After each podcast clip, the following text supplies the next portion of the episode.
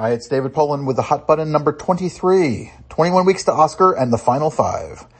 We're getting down to it. There are just five awards consequential movies left to be seen, rolling out fast now. Being the Ricardos, Don't Look Up, Licorice Pizza, Nightmare Alley, West Side Story. Those are from Amazon, Netflix, MGM, Disney Searchlight, and Disney Fox. The problem is, two or three of the five could end up with giant footprints in the Oscar season. The other problem is, no one knows which two or three those are. But wait, there's more. Getting to five, excuse me, getting to ten Best Picture nominees this year feels like it's going to be work. And that is the rule this year. They're going to 10 flat no matter what. There are also a lot of good movies out there, but in the hard reality of voters actually connecting with the work, the only group that seems clear on the front runners are media, which aren't really thinking too hard. Uh, for Best Picture, I'm going to lay out the predictions in A, B, and C groups. I expect the A list to be nominated. I think the B list is not unrealistic, but could get knocked off the perch pretty easily. And the C list is there to join if the, on the perch if something falls.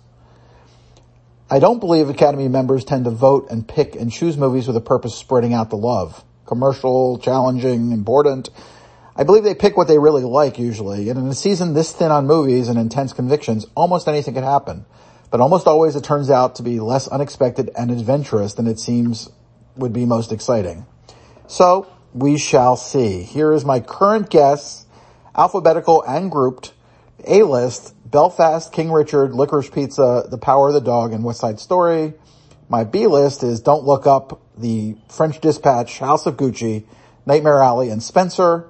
And that C list is Being the Ricardos, Come On, Come On, Coda, Dune, The Lost Daughter, and The Tragedy of Macbeth. If you look at the B list, a, night, a movie like Nightmare Alley and Don't Look Up would seem less likely in most years because they're more commercial than awardsy. Spencer is a piece of high art. The French Dispatch and House of Gucci are from great celebrated directors who did not deliver the most accessible films this year. But whatever it may be, though that's the current list I have, and I, am pretty sure that we will find all 10 of those movies in that list. Uh, in Best Actress, Kristen Stewart will be nominated for Spencer. She won't win. Uh, Lady Gaga will be nominated for House of Gucci. She might win. Everything else, everyone else, at least, is a toss-up or one of the unseen movies. Jessica Chastain is always great, but no one really loved The Eyes of Tammy Faye. Penelope Cruz has been out of the game for a while, and Parallel Mothers doesn't seem to be one of Almodovar's most loved films. Have they had enough of Frances McDormand? Maybe. Jennifer Hudson can sing, but she still can't really act. Coda hasn't really taken much of a grip. Olivia Colman's always wonderful, but Netflix is kind of sitting on The Lost Daughter like an egg that won't hatch. I think Tessa Thompson would be, have a shot for passing if the film was being sold like she did. My, the final five people are, are the groups. People are wondering why Nicole Kidman isn't much seen in being the Ricardos trailer and why Amazon is doing a week in theaters before going to the stream. Alana Haim is an acting unknown and will they run her in supporting instead? Don't know.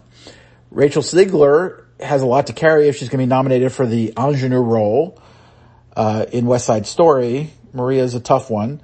Jennifer Lawrence returns in Don't Look Up, but Netflix is being awfully precious about the film so far and never bet against Cate Blanchett, who's in Nightmare Alley and could run lead for that. My current guess of the five nominees, alphabetical order, Cate Blanchett, Lady Gaga, Alana Haim, Nicole Kidman, and Kristen Stewart. In Best Actor, Will Smith and Benedict Cumberbatch will be nominated, and either could end up winning. After that, same as the ladies. Question marks. Denzel's Denzel, but Macbeth is Macbeth. Peter Dinklage is perfection as Cyrano, but the movie doesn't quite work. Joaquin Phoenix is in the pocket and come on, come on, but it's not an asking for it role and he won't be out there asking for it. Clifton Collins Jr. is great in Jockey, but does Apple really know how to do this? And Adam Driver, unfortunately, is the weakest part of the House of Gucci cast. In those final five movies, there's Javier Bardem, who's always compelling. I can't wait to be surprised by his work in Being the Ricardos. Leo doing comedy in a drama works a lot better than Leo doing comedy. Cooper Hoffman is Phil Hoffman's son, and mm, who knows? I guess we'll see in Licorice Pizza. Bradley Cooper is great, but is this the role to get another nomination? Ansel Elgort getting nominated might be the worst thing that happened to West Side Story's chances and Oscars overall. There's a bit of a backstory there that's going to become problematic. So, hmm, don't know. My current guess, alphabetical order, Benedict Cumberbatch, Peter Dinklage, Cooper Hoffman, Will Smith, and Denzel Washington. In Best Supporting Actor, Jared Leto in House of Gucci is the only sure nominee and the closest thing we have to a frontrunner in any of these categories. Other potential nominees are paired, surprisingly, Belfast, the kid lead of the movie Jude Hill and his grandfather Ciarán Hinds. in The French Dispatch, in a movie of moments, Jeffrey Wright as a version of James Baldwin, and Benicio del Toro in all his grunting glory as a prisoner artist.